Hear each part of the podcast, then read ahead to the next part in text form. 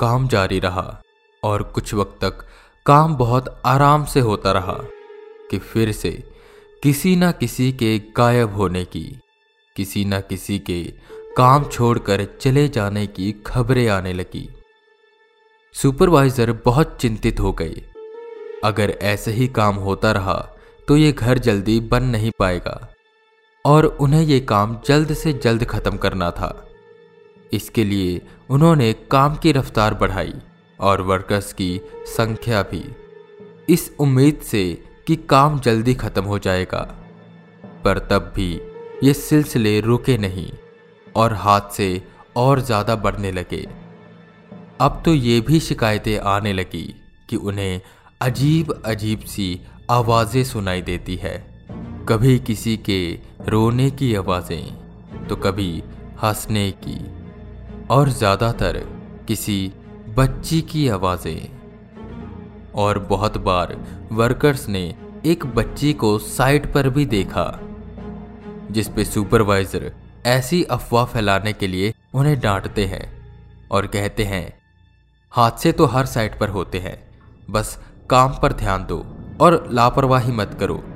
और रही बात बच्ची की तो आस पड़ोस की होगी, या बगल में जो गाँव है वहाँ से आती होगी। इतना डरो मत। इतना कहकर सुपरवाइजर वहाँ से चले जाते हैं। चाहे वो दूसरों को समझा रहे थे कि डरो मत, पर खुद भी उन्हें डर लग रहा था, क्योंकि ये सब चीज़ें उन्होंने भी महसूस की थी।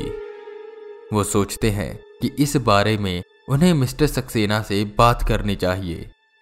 वो सीधा मिस्टर सक्सेना से मिलने जाते हैं।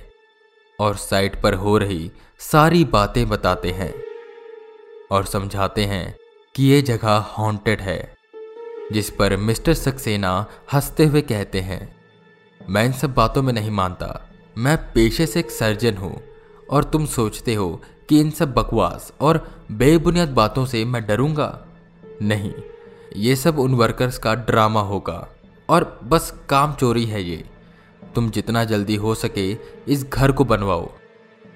जिसके बाद सुपरवाइजर वहाँ से चले जाते हैं और काम को जारी रखते हैं।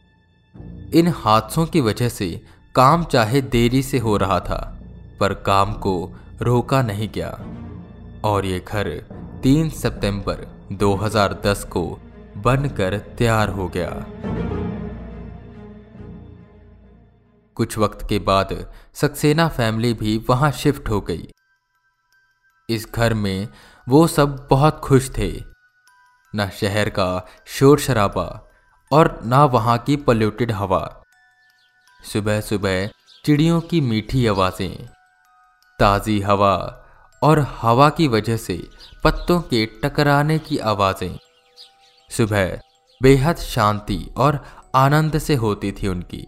उनके पड़ोसी भी बहुत अच्छे स्वभाव के थे। उनसे सक्सेना फैमिली के अच्छे रिलेशन बन गए। उनके घर से थोड़ी ही दूर एक गाँव था, जहाँ के लोग भी बहुत अच्छे थे। और उस गाँव के बच्चे कभी कभी उनके घर के पास बने छोटे से मैदान में खेलने आते थे, जिनके साथ तानिया और आस पड़ोस के बच्चे भी खेलते थे। नए घर में आने के बाद उनकी ज़िंदगी में एक सुकून और शांति सी आ गई थी। ऐसे ही कुछ दिन बीत जाते हैं। शाम के वक्त तानिया और बाकी बच्चे खेल रहे थे कि उनमें से एक बच्चा, अरुण, सबसे कहता है कि चलो आज जंगल की तरफ़ जाते हैं, जिस पर जो बच्चे बगल के गाँव से आते थे। वो मना करते हुए कहते हैं, उस जंगल में जाना अच्छा नहीं। हमारे मम्मी पापा ने हमें मना किया है और कहा है, वहाँ बहुत खतरा है। जिस पर तानिया पूछती है, कैसा खतरा? बच्चे डरते हुए बताते हैं कि उस जंगल में एक बच्ची की आत्मा रहती है और जो भी उस जंगल में जाता है, वो कभी लौट कर वापिस नहीं आता, जिस पर तानिया बेहद डर जाती है और अपने घर चली जाती है। तानिया के पापा घर में सोफे पर बैठे टीवी देख रहे थे। तानिया उनके पास जाती है और जंगल वाली सारी बात बताती है। मिस्टर सक्सेना अपनी बच्ची के चेहरे पर डर साफ़ साफ़ देख पा रहे थे और वो चिंतित हो जाते हैं। कि अगर उन्होंने अभी तानिया के मन से डर ना निकाला तो ये डर उसके मन में बैठ जाएगा, जो कि सही नहीं है। तो वो तानिया को समझाते हुए कहते हैं, नहीं बेटे, ऐसा कुछ नहीं है।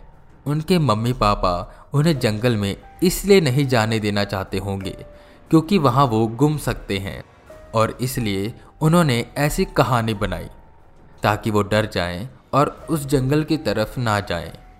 तानिया, तुम डरो मत। देखो, अभी तुम्हारे पापा उस जंगल में जाएँगे और देखेंगे कि वहाँ भूत है या नहीं। इतना कहकर वो सोफे से उठते हैं और बैकयार्ड की तरफ़ जाने लगते हैं। तानिया उन्हें रोकती है, पर उसके मन से डर भगाने के लिए उनका जाना ज़रूरी था। तानिया के पापा बैकयार्ड में आते ही देखते हैं कि जो जंगल सुबह सुबह इतना सुंदर लगता है, वही सूरज के छुपने के बाद कितना डरावना हो जाता है। खैर, वो अपने बैकयार्ड में जाते हुए छोटा सा दरवाज़ा खोलते हैं, जो उनकी बैकयार्ड और उस जंगल को जोड़ता था, और वो जंगल की तरफ़ बढ़ने लगते हैं। अपने फ़ोन की फ्लैशलाइट की मदद से वो आगे बढ़ते जा रहे थे। अभी रात हुई नहीं थी, पर फिर भी जंगल में काफ़ी अंधेरा था और इसी अंधेरे के साथ एक अजीब सा सन्नाटा चारों तरफ़ छाया हुआ था। कुछ कदम चलने के बाद वो मुड़ते हैं और अपने घर की तरफ़ बढ़ने लगते हैं। जैसे ही वो अपने बैकयार्ड के करीब पहुँचते हैं कि उन्हें अपने पीछे से किसी की आहट सुनाई देती है। वो पीछे मुड़ते हुए अपने फ्लैशलाइट की मदद से इधर उधर देखते हैं, पर वहाँ कोई नहीं था। उन्हें लगता है कि शायद कोई जानवर होगा, और जैसे ही वो अपने घर की तरफ़ मुड़ने लगते हैं, वो देखते हैं एक कुआँ, और उसी कुएँ के पास एक छोटी सी झोपड़ी जो कि आधी टूट चुकी थी। वो सोच में पड़ जाते हैं कि उनके घर के इतने करीब एक कुआँ और टूटी हुई झोपड़ी है और उन्होंने आज तक इसे देखा ही नहीं। खैर, होगा कुछ। ये सोचते सोचते वो अपने बैकयार्ड का दरवाज़ा खोलते हैं और अपने घर में दाखिल होते हैं, जहाँ तानिया और उनकी पत्नी उनका इंतज़ार कर रही थी। तानिया अपने पापा को देखते ही उनकी तरफ़ दौड़ते हुए जाती है और उन्हें हक कर लेती है।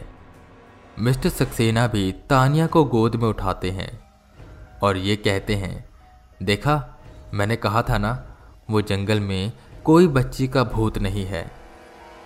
वो बच्चे तो कह रहे थे कि जो भी वहाँ जाता है, कभी वापस नहीं आता। पर देखो, मैं आ गया ना। पर इसका मतलब ये नहीं कि तुम अब उस जंगल में जा सकती हो। तुम उस जंगल से दूर रहोगी और घर के आसपास ही खेलोगी। तानिया हाँ में सिर हिलाती है और फिर तानिया और उसके मम्मी पापा खाना खाते हैं और सोने के लिए चले जाते हैं। पर क्या सच में उस जंगल में कोई बच्ची का भूत नहीं है? और क्या था वो? रहस्यमय कुआँ और आधी टूटी झोपड़ी। आखिर क्या राज है उसका? जानने के लिए बने रहे हमारे साथ और सुनते रहें हॉरर टेप आई होप आपको ये सीरीज़ पसंद आ रही होगी और अगर पसंद आ रही है तो प्लीज़ इसे अपने दोस्तों के साथ शेयर करें। हॉरर टेप को फॉलो करें और अगर आप स्पॉटिफाई पर सुन रहे हैं तो प्लीज़ मेरे शो को रेटिंग दें। और अगर आप हमसे जुड़ना चाहते हैं तो आप हमें इंस्टाग्राम पर फॉलो कर सकते हैं। आईडी है हॉरर टेप हिंदी